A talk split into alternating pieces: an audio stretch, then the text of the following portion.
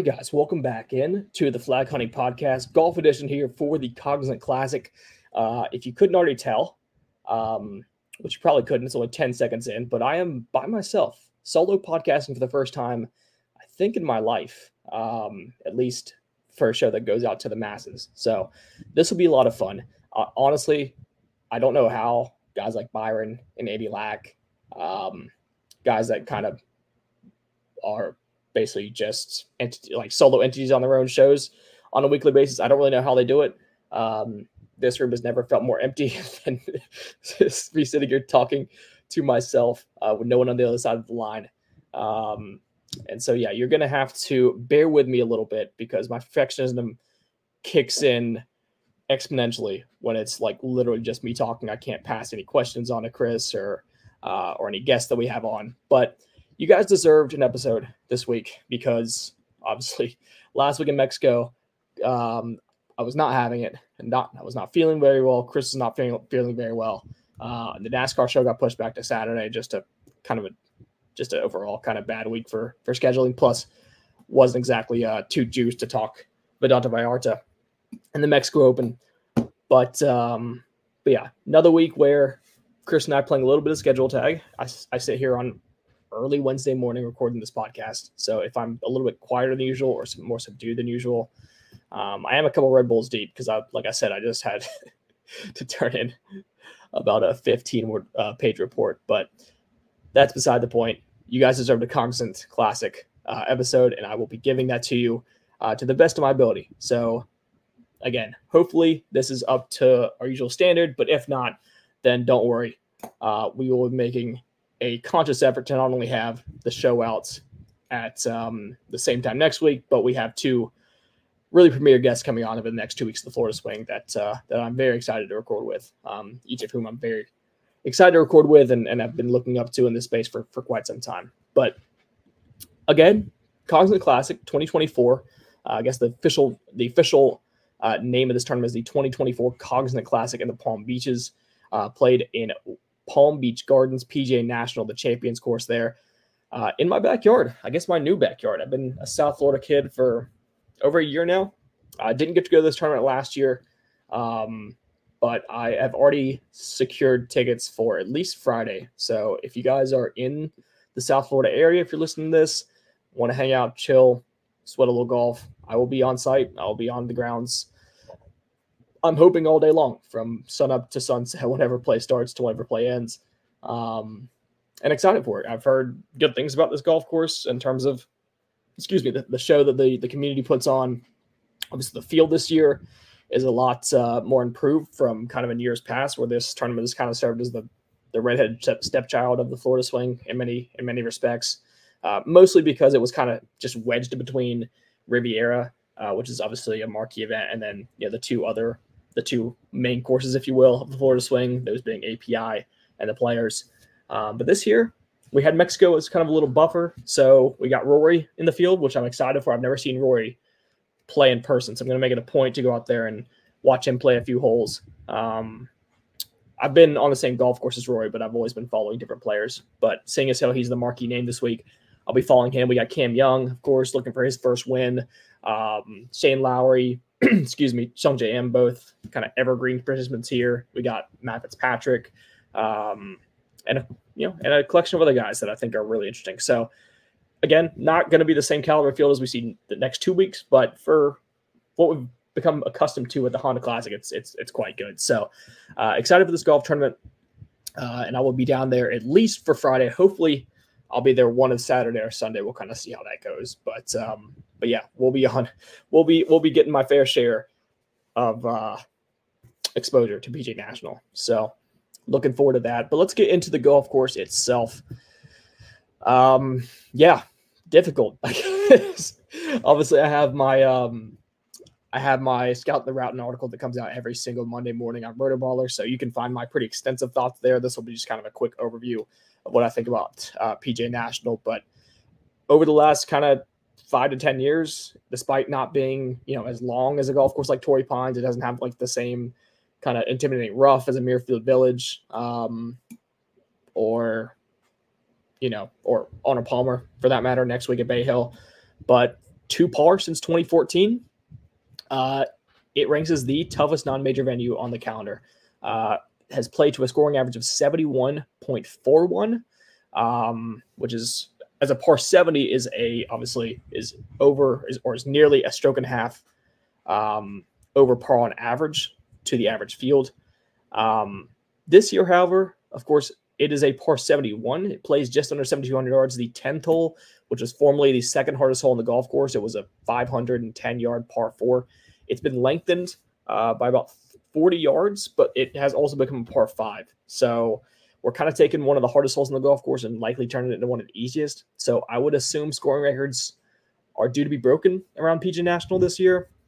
Bit of a shame, to be honest. I I don't think there was anything inherently wrong with the 10th hole. It wasn't like, I mean, just thinking back, it wasn't like a broken hole. It's still, I mean, it was hard. It's conceded a bogey rate of 27% and a birdie rate of just 7%, but it wasn't like exceedingly impossible from from my recollection. So I don't know. I haven't. I've yet to hear a, a um, explanation from the tournament as to why they've decided to make this change. But hey, it does give your guys an extra chance to make a birdie, uh, especially on that kind of brutal back nine stretch going from 10, 11, 14, 15, 17, um, all just brutally difficult golf holes. So uh, unlikely we're going to see a winner I mean, unless the winds really kick up, unlikely we're going to see a winner like we saw in like 2020 when Sungjae Im won at six under par. Um, I would anticipate it being a lot more similar to last year, where we kind of saw some record scores being set already, as the course played right around par, which is the first time it's played um, even close to under par since I can really remember. And obviously, Kirk and Cole, I think, got in the playoff at 14 under par. Four different guys. Um, four different guys, I'm sorry, finished at double digits under par, which was a um, a mark that was only set by seven players previous to that since 2007. So from 2007 to 2021 or to 2022, we had seven players reach the 10 under mark or greater. Last year alone, it was four. So it was a little bit softer last year, of course. This year, I think that number is only going to increase mainly because, of course, of the additional par five uh, on the property. But as for the other 17 holes, they go pretty much unchanged, and there are still plenty of difficult golf holes around here. Um, although it's you know one of the shorter courses on the PGA Tour, I mean, PGA National is similar to Harbortown in the way that like it, the scorecard is very misleading because just because a golf course is 7,100 yards doesn't necessarily mean you're just going to hit wedge on every single hole. Um, quite the contrary here is, you know, we're going to see about two thirds of approach shots come from 125 yards and beyond. So it's much more of like a middle, even more like middle iron, some long irons there, but mainly like a middle iron course from like 150 to 200 is kind of my key proximity range this year um, or this week.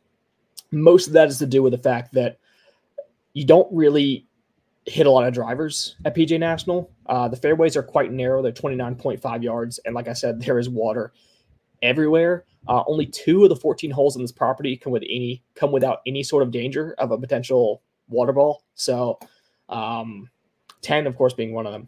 But for the most part, if you do decide to pull driver, like you are very, very keenly aware that a missed fairway can very easily result in a, in a water ball and uh, you know a potential bogey, double bogey, etc. Other we see a lot of others at PGA National.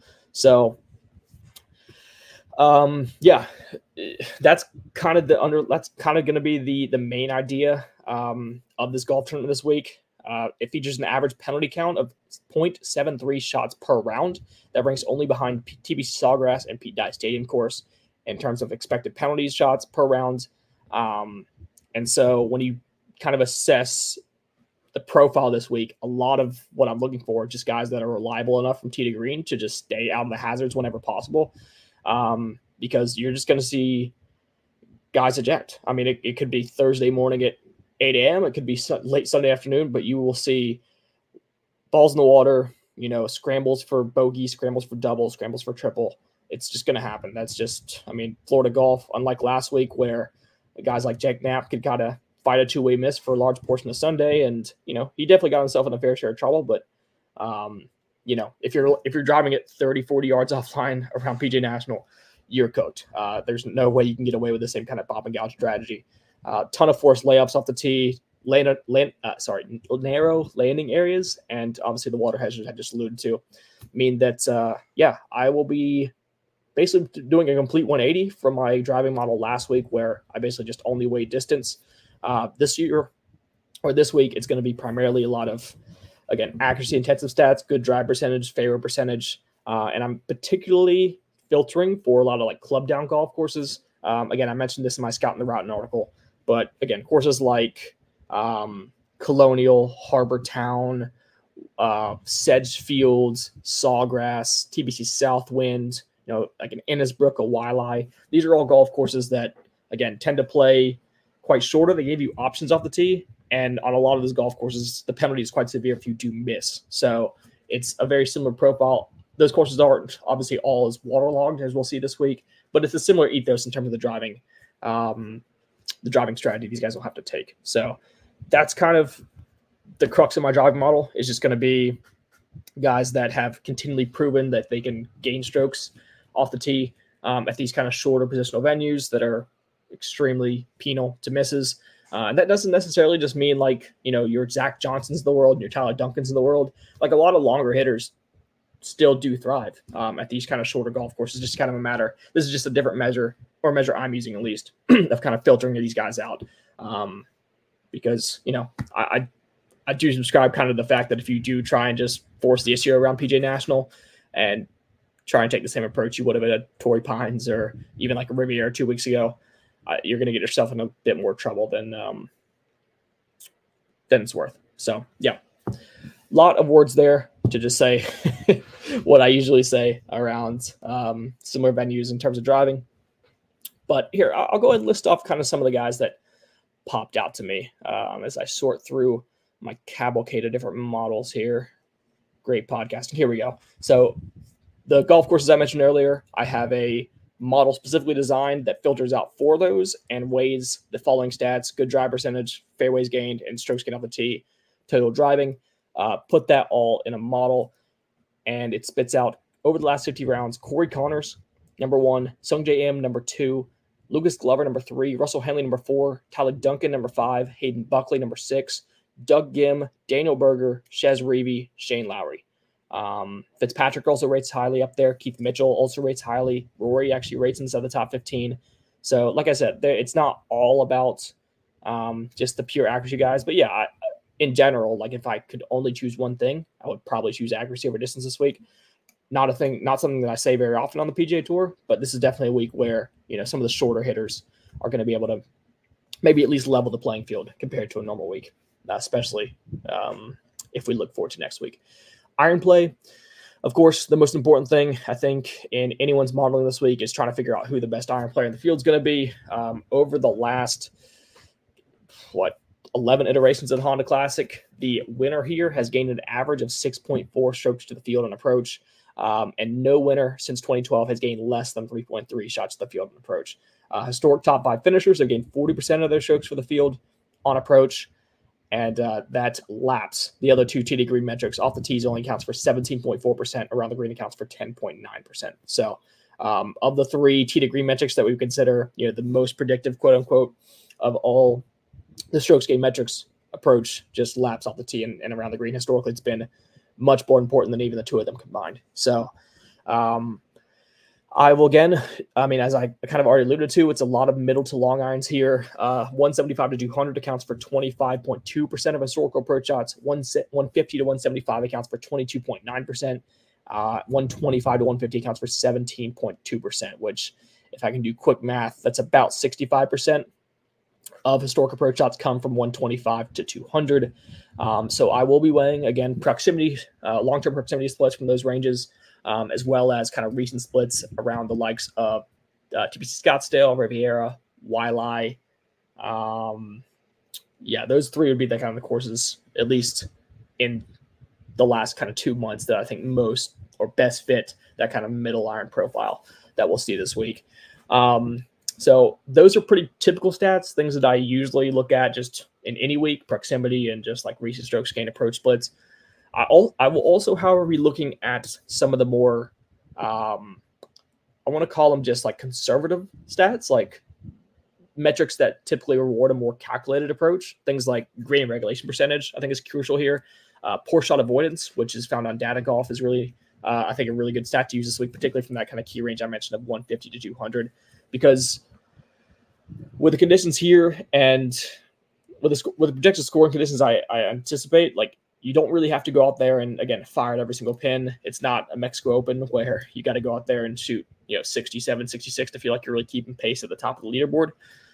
It's a it's a golf course where on a lot of these holes, like if you've got 175 yards, like hitting to the 45 feet and two putting is going to be more than ideal. It's going to gain you more than enough strokes on the greens. You do not have to go out there and just fire sucker pins all week long and uh, and chase birdies. This is a golf course that I think really rewards uh, a conservative approach. We've seen a lot of Europeans play well here. I think just for that reason, you know, guys that are able to kind of strategize and think their way around a golf course that are guys that are really um, exposed to the elements, you know, back home in, in England or wherever they're from.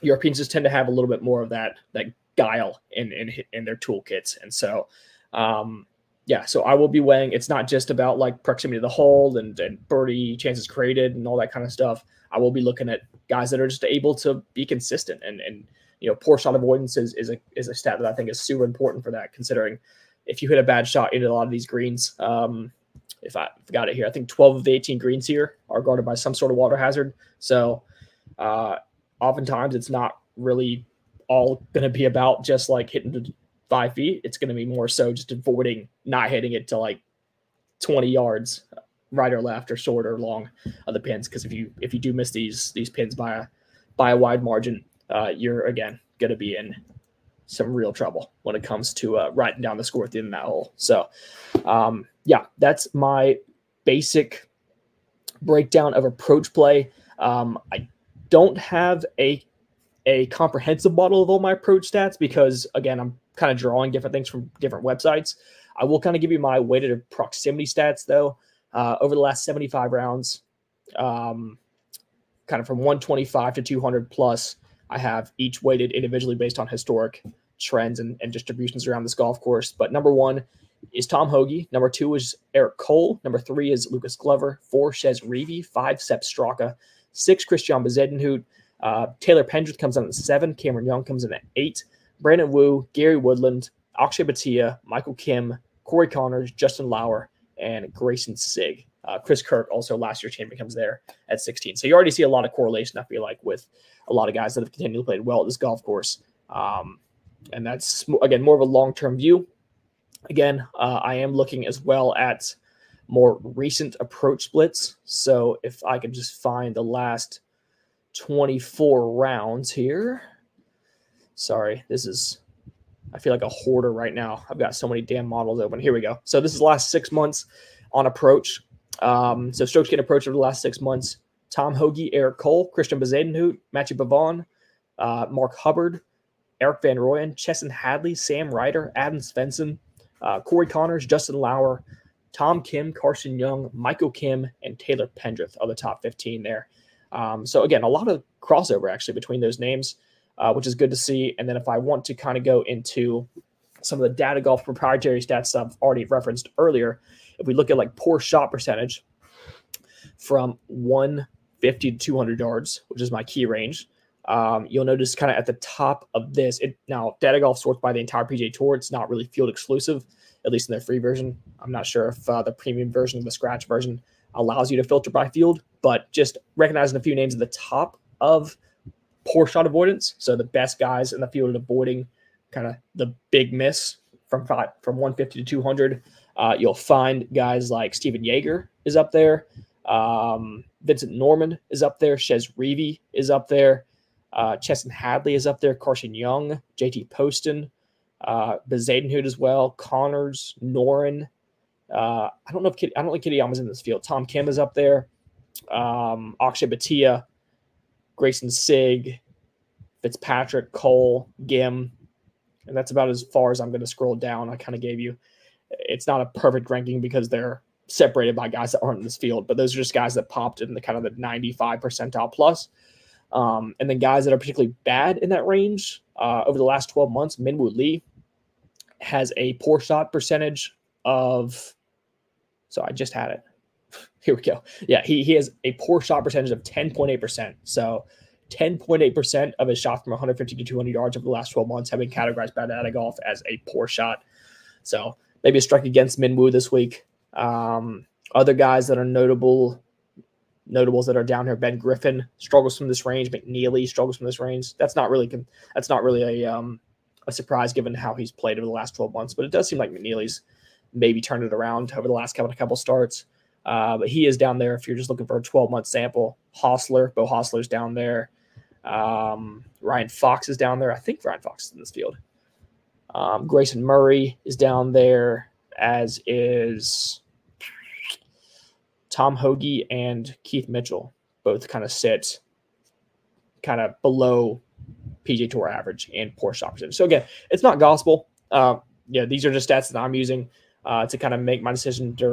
It all kind of equates um, into kind of one aggregated model. But again, just a different bit of a different approach for me this week, just given how I feel like the scoring is going to go around this golf course this week, and uh, hopefully that explanation and a few of those names helped you in your own personal process, or just affirmed um, priors, which is what we're here for, just a little confirmation bias.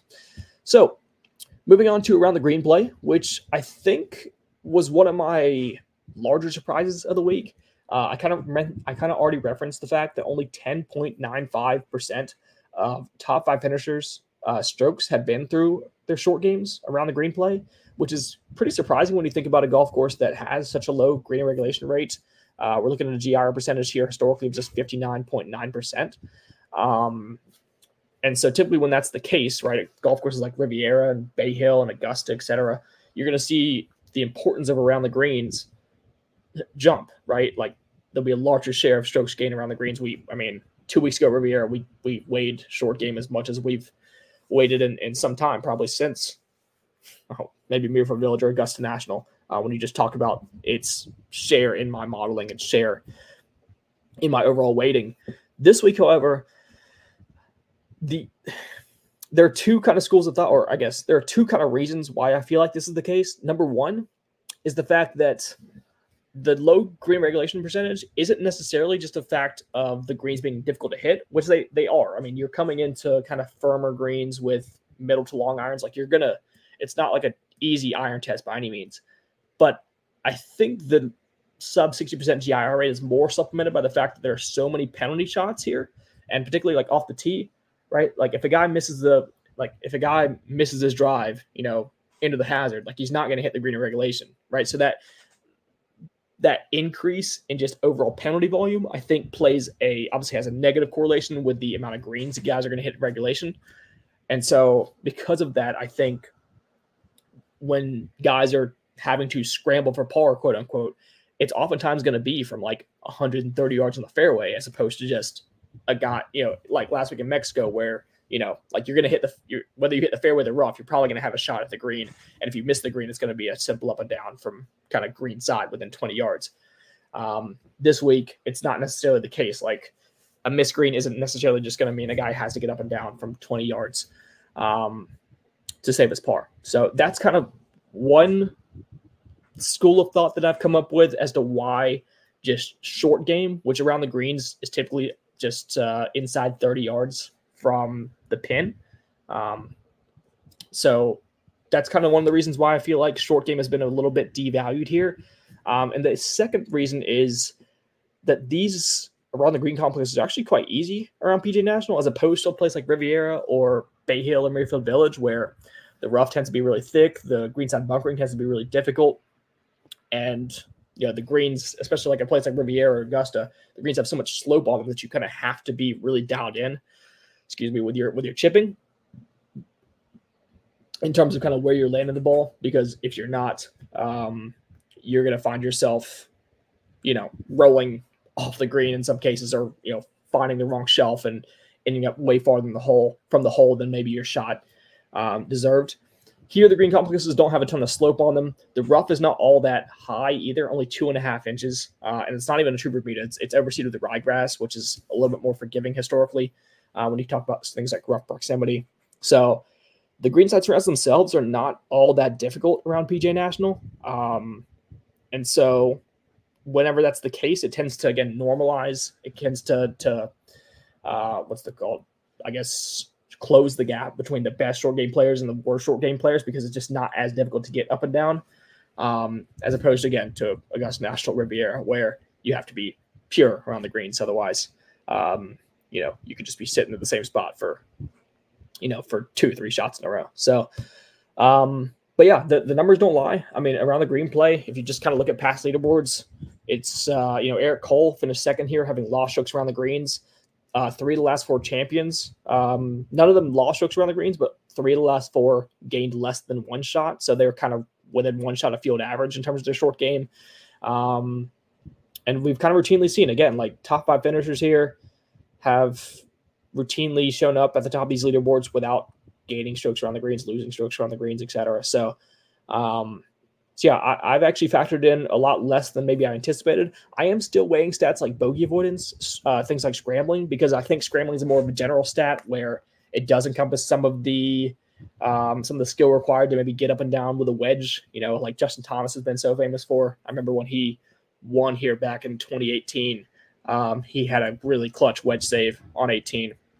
Uh, got up and down from about 80 yards to save his par, and I think he ended up winning uh, or beating Luke List in the playoff just a few minutes later. But yeah, that's kind of more of the skill set I'm looking for as opposed to just purely short game.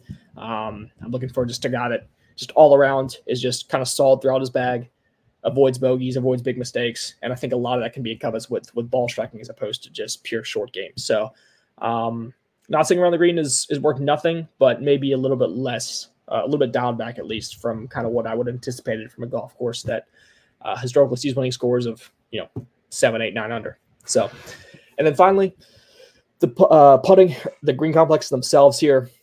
We're back on the East Coast, which means, or I guess we're back on the in the Southeast, which means we're back on Bermuda grass. First time we've seen Bermuda, true Bermuda, since Waialae. Um, and we kind of had a nice spell there in the fall swing of RSM and Sanderson Farms. We had Wyndham, obviously East Lake, um, Southwind, that all were Bermuda grass greens. So we do have a bit of a sample if you kind of look a little bit further back. But again, this is kind of a week where we're in that bit of a transitional period between West Coast Poa annua. Obviously, had Paspalum last week, and now we have Eastern Bermuda, Southeastern Bermuda.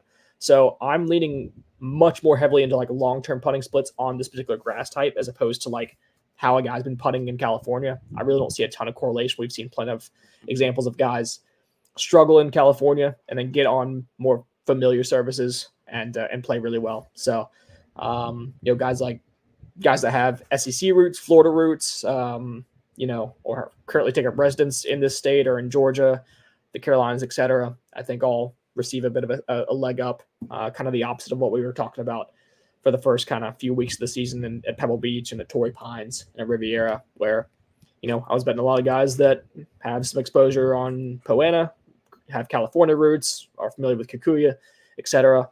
Much different test of agronomy this week. And so I will be weighing um, kind of long term Bermuda grass putting and uh, in particularly fast Bermuda grass putting because these uh, these these greens tend to run really really fast, about 12 to 12 and a half on the Stimpmeter um, historically. So some of the faster greens we're going to see all year, and uh, although they don't have a ton of slope to them, they can definitely be, get a bit glassy, and if especially if the wind kicks up, um, you can you can definitely see some struggles kind of inside four or five feet for sure. These these greens can get away from from you pretty quick, very similar to kind of what we'll see at Bay Hill um, next week. So, yeah, that pretty much sums up my general profile. Uh, like I said, uh, just kind of running down the key stats real quick. Positional driving acumen, so basically like um, historic off the tee splits at not only this golf course but golf courses like it that feature a very similar kind of penalty fraction and club down percentage. So, in particular, like a Sedgefield, like an Innisbrook, Sawgrass, I think plays even though it's a bit bit more driver heavy. Uh, you know, even a place like TPC River Highlands, I don't think is too bad. Waialae, Colonial, you know, those type of old school designs, shorter positional designs. Um, that receives a nice 15% weighting in my model. 35% of my weighting goes into just general approach stats. So recent approach splits over the last 24 rounds, um, long-term weighted proximity splits, and then I'm also throwing in some green and regulation splits, uh, poor shot avoidance, all that kind of stuff I talked about that you can find on Data Golf. around the green, below average weight. Only 10% of my modeling goes into a cumulative, or I guess an aggregated model of bogey avoidance, scrambling, a little bit of sand saves, strokes getting around the greens. Uh, but bogey avoidance and scrambling are primarily the two the two scoring stats I'm looking at in that section. And then the final kind of section I'll be having is a little bit of a hybrid of course history and just Bermuda track record. So not just on the greens, but in general, who tends to play well in the southeast and Florida, um, because a lot of the courses here have pretty similar ethoses, um, particularly here in Florida. So um, yeah, Bermuda grass putting, strokes gained here at Honda over the last five years, and um, just general history kind of in the southeast. So that is basically everything I've got from a stats, excuse me, perspective, all the course breakdown stuff. Um, and let's go ahead and get into the odds board. We're already 30 minutes in, so I don't know whether to be proud that I managed to talk for 30 minutes by myself in an empty room, but uh, but yeah, I guess it's not Chris. I guess it, I guess it is me. I guess I am the problem um, at on this show when it comes to being a little long-winded, as if there was any doubt. But let's get into the odds board. Like I said, um, of course, like um, like I mentioned at the top, Rory McIlroy, the marquee name in this field, marquee name on the odds board, seven to one. If you want to go to Rory this week, um, I mean, I was going to say I don't really have any problem with it, but quite frankly, I think there are much better spots coming for him on the horizon. Um, obviously, winner of both Bay Hill and the Players. He actually won here back in 2012 as well, but uh, I just feel like for for me, the, number one, this is not really a golf course where I really want to lean too heavily into like a you know a single star, right? Like the single bullet strategy I used last week. Um, I felt like is is you know maybe a bit more. Oh God, I can't even think of the word. Just a little bit more. it makes a bit more sense. Okay, there we go. It makes a bit more sense at a place like Mexico that, again, number one, we've seen like marquee names separate themselves in Mexico, but number two, Vidanta Vallarta uh, promotes a skill set that if you don't possess like length off the tee and like really good long iron play, which is typically a skill that's reserved for some of the guys at the very top of the odds board, um, you know, you're you're you're at a severe disadvantage. You know, that's why you know Jake Knapp, even though we weren't on him, fits the profile to a T, right? Guy that bombs off the tee, really good recent splits at, at kind of similarly long iron intensive golf courses at Scottsdale and at Torrey Pines. Um, you know, and he, finds a hot putter for a day. I, I, don't even want to attribute it to the putter. I mean, he was striping the shit out of the ball for the first two days. So, but again, he fit the profile, uh, much like a Finau, much like a Rahm, much like a guy like Cam Champ that we see play well there every single time. He tees it up at, at Vidanta Vallarta. There was a pretty, again, illustrated profile, and there wasn't a lot of trouble these guys could get in. A little bit less variance with the lack of real hazards in play. Obviously, a lot different this week at Honda, where uh, you're just going to get got. I mean, at, at, some point, it feels like everyone in this field is probably going to be in the water at some point. Um, and with this much trouble lurking, it just ramps up the variance really throughout Florida, but particularly here with um, with as much water as is in play, as you know, as waterlogged as guy as Sawgrass and Bay Hill are. Um, even they don't compare to like you know what 12 of the 14 driving holes out here have water on them. So all that's to say, Rory could obviously win this golf tournament, but again, if we're picking spots, not really looking to go to Rory, especially at a golf course where I feel like you know his biggest weapon might be very much taken away with the fact that a lot of these holes are just kind of forced club downs. You're going to play from a lot of the same spots as a guy that hits it traditionally 30 yards past you, and it's going to be a lot of just you know take aim, hit good iron shots, and and putt, uh, and just kind of avoid the, the big numbers. So um, Rory historically not maybe the most solid entity when it comes to avoiding disaster um, around more penal golf courses. Um, so yeah, I'm gonna be gonna be out in pretty much every capacity on Rory this week. Cam Young, kind of a similar vein to me, to be honest. I mean, he is striking the ball really well. We bet him at we bet him at Riviera, and although he didn't, he you know he never sniffed the lead at any point. I think he was like four over through his first like five holes, and Twitter was dancing on his grave on you know three hours into the golf tournament. But he rebounded really nicely last kind of three rounds and uh, ended up finishing 16th at Riviera, gained 7.5 shots ball striking around the golf course. So he just continues to just strike the ball every time he sees that that design.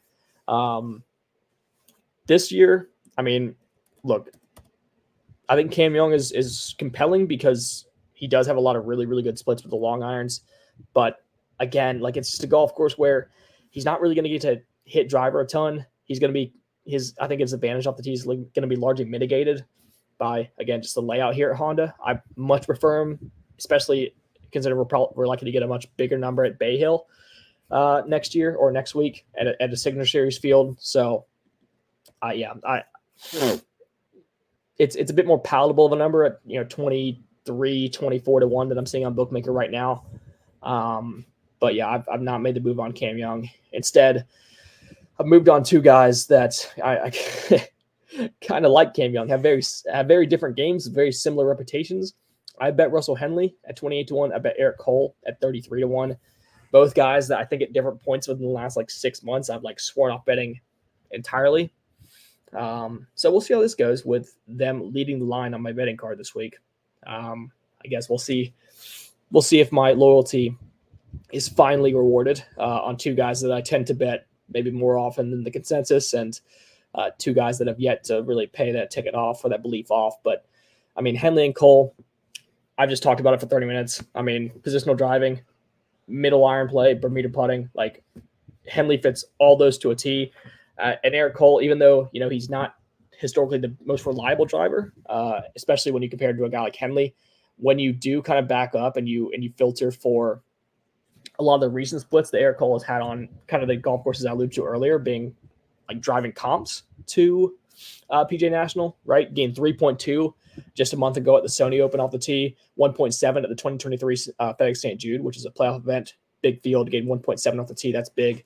Uh, 3.6 at last year's RBC Canadian Open, which again, different agronomy, different part of the country. But if you remember, Oakmont was a uh, was it Oakmont or Oakdale? It was Oakdale, not Oakmont. Sorry, Oakdale uh, was a golf course that was it was shorter, gave you a lot of club down opportunities, but you really couldn't miss the fairway there. The rough penalty was really really high around Oakdale. If you remember, guys like uh, I think I had Rose that week, and he was um, it felt like every other hole he was having something out of like ankle deep rough. So uh, that's around that golf course. It was much more imperative to be positionally savvy, keep the ball in the fairway. It really didn't matter about distance as much as um, as a lot of other stops on tour. And excuse me, and Cole had his best driving week of his entire season at that golf course. excuse me. Um, yeah, all this talking starting to catch up with me a little bit, but gained 3.6, like I said, at last year's Canadian Open, 2.8 at the 2023 Players off the tee, 2.3 at last year's Honda, uh, which is obviously now the Cognizant Classic. So he's he's proven his mettle kind of time and time again. Or if he's ever gonna like spike off the tee, it's gonna be at a golf course like this. Um, and when you talk like after the after the tee shot, middle iron play, around the green play, putting, Cole's check, check, check right across the board. So really the only like gripe I have with these two guys is the fact that they've just routinely broken my heart time and time again. Um, so look, am I going to be the most comfortable sitting there with a Henley or a Cole ticket if he's like tied for the lead on the back down on Sunday? Not really, but at some point I thought the number was really good. First and foremost, 28 and 33 to 1 on two guys that, you know, Henley's won this golf tournament back in 2014, I believe. Uh, and Cole obviously finished runner up last year on debut. So they've had success around this golf tournament. Um, and you know, the profile just fits to a T, and they're playing they're playing well, right? Henley Henley had his best approach week um, at Riviera since last year's Tour Championship. Eric Cole uh, has finished top 15 in each of his first three starts. Um, it, sorry, each of the first three signature starts of this uh, 2024 season. So he finished 14th of the Sentry, 14th at Pebble Beach, 10th at Genesis, all three starts um, against you know the best fields that the PGA Tour has to offer right now. So um, yeah, so he's he seems like he's dialed in. So staying with Henley, and uh, I anticipate them having a good week. You know, at the very least, if you don't want to kind of if you don't want to ride the the outright train, I, I think both of them are very safe, kind of top twenty plays, maybe top ten. Um, I just think they're they're really they're both in line to have a really good week. I don't really see a ton of flaws in their profiles. Um, other guys in this range, uh, I know Tom Kim has gotten some hype. Um, you know, he's recently kind of broken out of that spell in the doldrums he had to start 2024. We were all over Tom Kim at golf courses like Kapalua, American Express. Uh, he didn't play well at either of those two golf tournaments, and then kind of turns around and finishes 17th out of nowhere out at Phoenix, 25th last or 24th, excuse me, two weeks ago at Riviera. So it seems like he's starting to find a bit of form, and you know, you isolate for driving accuracy and and middle iron play. Kim does check those boxes quite well. He, he's a little bit less of a reliable entity to me than than Henley or Cole. I, I feel like the floor is higher with each of those two guys, but um, you know, to be fair, Tom Kim has also won three times in the same span that Cole and Henley have tried have combined to win, I think, once and have choked away countless uh, leads in the process. So, um, in the case that like all three play to their ceiling, I I I think you can make a really strong case that Kim is a better bet, but I just think that Henley and Cole are going to be able to reach that hurdle um, a bit more often than Tom Kim is. But I don't hate the bet by any means. Um, Poston is a guy that he kind of rates out similar to Cole, but Poston notably doesn't have the same acumen on these kind of positional driving tests, whereas Cole tends to raise his baselines whenever you know you're forced to club down a lot and you don't you you have to kind of stay out of the trouble. Poston just seems like no matter what, he doesn't really drive the ball that well. So I just didn't see the same amount of positive variance at this type of test, at least off the tee. Um, and recently, the irons the iron splits have kind of went over from Poston too. He had that kind of historic run for you know the last six months. It felt like of of 2023, um, where he was legitimately one of the best iron players on the tour. Last three starts, he's lost 0.7, 0.3. He gained one uh, at the Phoenix Open, but kind of a net neutral iron player over his last three starts. And um, yeah, until that turns around, I don't really have a ton of ton of interest, especially at you know prices at 25, 28 to 1 on JT. Um, I don't really want to go through everyone in this field. Um, yes, but I'll just kind of touch real quick. Sungjae, Lowry. Um, is there another guy that kind of fits this mold? Not really. They're they're both kind of the poster boys, Sungjae and Lowry, of just like really good history around this golf course and around golf courses like it, but like I just really can't trust the the recent form. Lowry would be the one of the two that actually like a bit better. He's the one that's shown a bit more life with the ball striking. Of course, got off to a really hot start at Phoenix last time out, and then just completely capitulated down the stretch. But still gaining all three tee to green categories. Um, he's also the one that has more recent success at this venue, finished fifth and second each the last two years. Um, gaining a ton of shots, ball striking. Um, gained 8.9 last year, gained 10.7 the year before. So, yeah, he's been dialed in over the last kind of two years around PGA National. I think 41 is actually a pretty good number on Lowry. Um, I don't quite have him on the card yet, but I would definitely prefer him over Sung Jae. Um, moving on, Fitzpatrick is another guy I think that fits that mold. That's the name I was looking for. but Fitzpatrick, a guy that I think like just based on the profile, I think fits this course actually pretty well. I know um, there are some guys on Twitter that, that jumped on the early 35s that were posted on Fitzpatrick. Um, I don't hate it as an upside case. It's just like there's not been a lot that has compelled me in 2024 to to jump on Fitzpatrick um, as one of the favorites in this field. So if you can get a number like past 30, like 33, 35 to 1, if that's still out there, if you grabbed it early, the good for you. I think it's I think it's you know the pedigree is worth maybe a shot in the dark. He's played really well in Florida historically, particularly at Bay Hill, which I think is outside of the fact that Bay Hill's a lot more driver heavy than PGA National. I think there are a lot of corollaries to the two golf courses in terms of you know the green complexes being both really really fast, conservative nature of the scoring. You know, just the emphasis on just kind of plodding it around, hitting a ton of greens, not making a ton of mistakes. Fitzpatrick is kind of made for this type of golf. So um, I don't mind it. It's just if he was coming in with a bit better form, I'd be kind of all over it. But he's lost strokes and approach and looks like five of his last six starts in the PGA Tour. Um, you know, pretty ugly miscut last time out at Riviera. So I don't know. I'm just uh, not going to quite get there on Fitzy. Of the three, I would prefer Lowry. Um, but yeah, we'll kind of have to see. I've got one. I've got room for one more name on the card. We'll kind of see uh, by tomorrow. I'll make that decision. And Lowry is in consideration, as is Keith Mitchell, uh, who who I can who can also find at forty to one. Mitchell, a guy that maybe outs like he profiles much differently to a Lowry, Fitzpatrick, a um, Sung Jae, in the fact that like I know he's won here, but he doesn't really fit the traditional mold of like you know what I just went over for the last thirty minutes in the course preview. Um, Mitchell tends to do a lot of his damage on kind of longer golf courses that allow you to hit a ton of drivers, right? Phoenix comes to mind. Um, you know, I know he's had some nice success at, at Riviera and, and, golf courses that, again, just allow you to hit a ton of drivers. Uh, Arnold Palmer, another one. But the thing with Keith Mitchell, the intriguing thing about Keith Mitchell, the, the, the driver is pretty evergreen. Like he's going to gain strokes off the tee pretty much every single week, no matter what it calls for. He's obviously past champion here, uh, won here in 2019. But maybe most compelling is the fact that he just had his best iron week in. I mean, I'm scrolling through Fancy National and I don't actually see. I'm just going to sort by approach. Yeah, literally his best iron week of his entire career. Gained 8.1 shots on approach at Mexico, which is a golf course that does uh, does kind of have a pretty similar distribution of kind of middle to long irons. So if that remains sticky, like he is very live to win here at 40 to 1, uh, particularly particularly uh, when you consider the fact that he's already won here first foremost, but in five starts here since 2018, he's never lost strokes putting at the Honda Classic, now Cognizant Classic. So, sorry. So I think the breadcrumbs are there for Keith Mitchell. Um, haven't made the click yet, but he is definitely in that Lowry discussion in terms of final ads on the card. I like Keith Mitchell. I have bet two guys kind of right beside him though.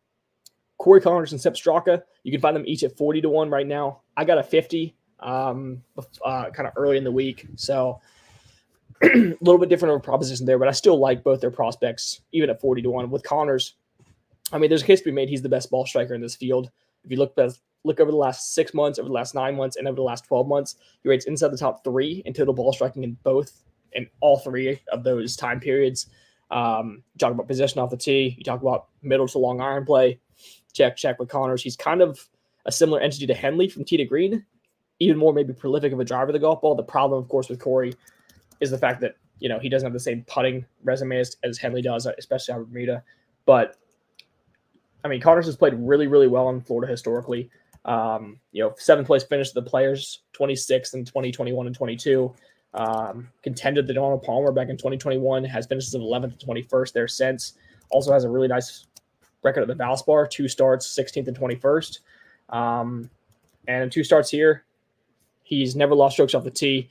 It's been pretty bad from a result standpoint, but he's also never played. He hasn't played here since 2020, so he's had you know three years to develop his game. And I, I just feel like again, Conners just so reliable from tee to green, and this is a this is a week where you don't have to like you don't have to make every eight to ten footer that you look at this week. It's just a golf course where if he can just go out there and dissect fairways and greens all week long, he can really kind of just stay afloat, tread water, and um, you know, hopefully one good day with a putter and he could be right there in the mix. So, um, yeah, I mean, finishes at 24th, 28th, and 31st at three really marquee fields in Phoenix, Riviera, and Pebble Beach. Coming in good form. Hasn't lost strokes off the tee um, since, Jesus Christ, since the players last year. So he's pretty much guarantees as reliable as they come with the driver. Uh, he can get as hot as anybody with the irons. And yeah, we're obviously, you know, we're, we're betting a little bit on the putter, but – this is a golf course where again I don't think you have to gain four or five shots putting. If you can just stay, you know, right around the field average, maybe a little above, he's got the TD green acumen to absolutely contend here. And Straka, another past champion here. I got him at fifty to one, and I kind of read off when I was reading off some of the, the long term weighted proximity numbers. Again, it's a golf course that features a lot of middle to long irons. Straka ranks inside the top five in weighted proximity over the long term. And it's no surprise that he's gained 7.6 and 3.3 shots in approach in his two starts here, finished fifth and first um, over the last two years, gained a cumulative total of 7.2 shots on the green. So this is a golf course he feels obviously feels really comfortable on. Um, he tends to obviously always do his best work on Bermuda when you talk about not just his win here in 2022. Excuse me. But his runner up finish uh, at uh, the FedEx St. Jude that year also finished runner up at uh, the Sanderson Farms just a few months after that as well. So, yeah, Florida golf, Georgia guy, even though he represents Austria on the international level, uh, definitely has those Georgia roots. I think those will play very well for Sepp this week. And again, I'm leaning very heavily into these kind of key iron wages and um, separates out really well when it comes to poor shot avoidance, razor regulation percentage, proximity to the hole, strokes neighbor shot from those kind of key yardages. So anticipate him being one of the better iron players in the field. And if he can continue on some some momentum that he's found on the greens here in years past, he's once again very live to contend again. Svensson. Uh, I'm just going to kind of run through the uh, through the rest of the bets that I made. Like I said, to this point, I bet Henley, Cole, Connor, Straka. I've got two more. Adam Svensson comes in at 60 to 1. Um, I bet him as well. He's another guy that I've kind of continued to allude to as maybe a guy that I'm looking to back in the right spot. Um, didn't really like his chances on the West Coast, just doesn't have a great track record on Poa annua, but we're back on Bermuda grass this week um, for a guy that, again, Mike Straka, he's an international player. Svensson represents Canada. He's from Canada, but went to college down here at Barry University, which is in South Florida, just uh, just a little bit north of Miami, and uh, obviously takes up residence here in Palm Beach Gardens, um, as it stands. So, if you if we are looking for a place for Svensson to pop, it historically has been on Bermuda Grass Complexes, Bermuda Grass Greens. Right, finished fifth of the RSM to end last year, seventh of the Wyndham.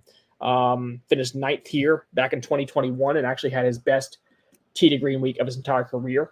Uh, in that uh, in that ninth place finish, getting 11.8 shots from tee to green.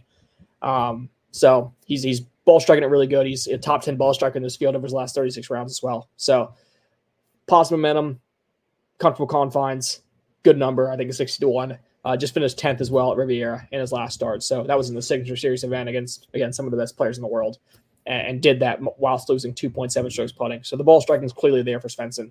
Um, I'm all the way on board for him. Oh God, making me sick.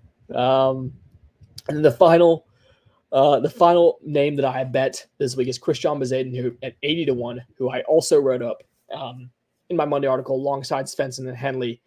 Um, but again, Bezuidenhout, a guy that historically we haven't really known him as like a premier ball striker on the PGA Tour, but uh, over the last 12 months, man, he has really turned a corner. It feels like, particularly with the iron play. Um, over the last 75 rounds, he rates out sixth in motivated proximity model. He's on the 80. He's in the 85th percentile on tour in strokes gained per shot from 150 yards plus, and the 89th percentile in poor shot avoidance from that same range. So, iron play has been stellar for Bezuidenhout, not just over the long term, but over the last three starts. Actually, it goes back even further than that. Um, excuse me.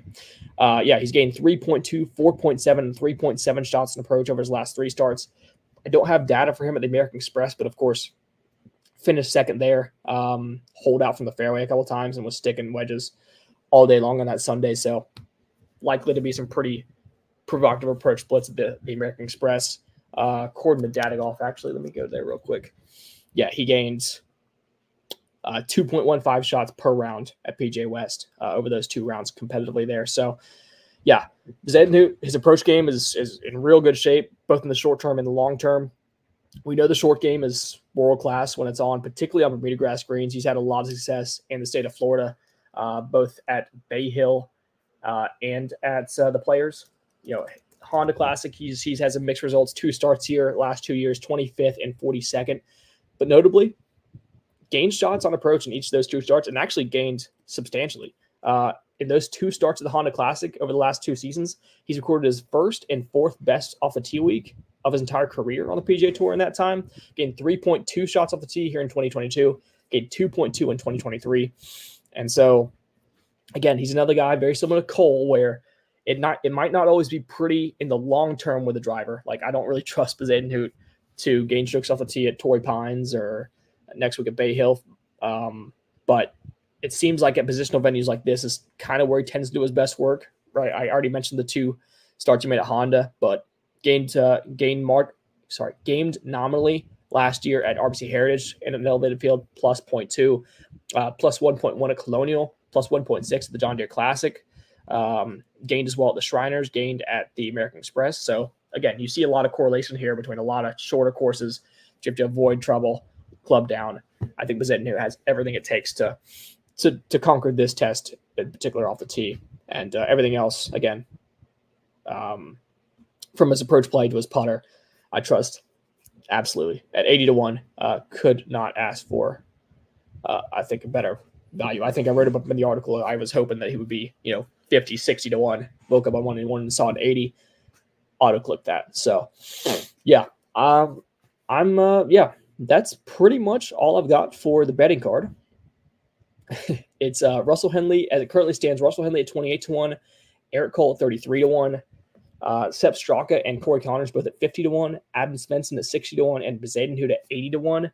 Um, of the guys that I, ha- I do have room for, I think, one more ad kind of in the 40 to 50 range um, if necessary.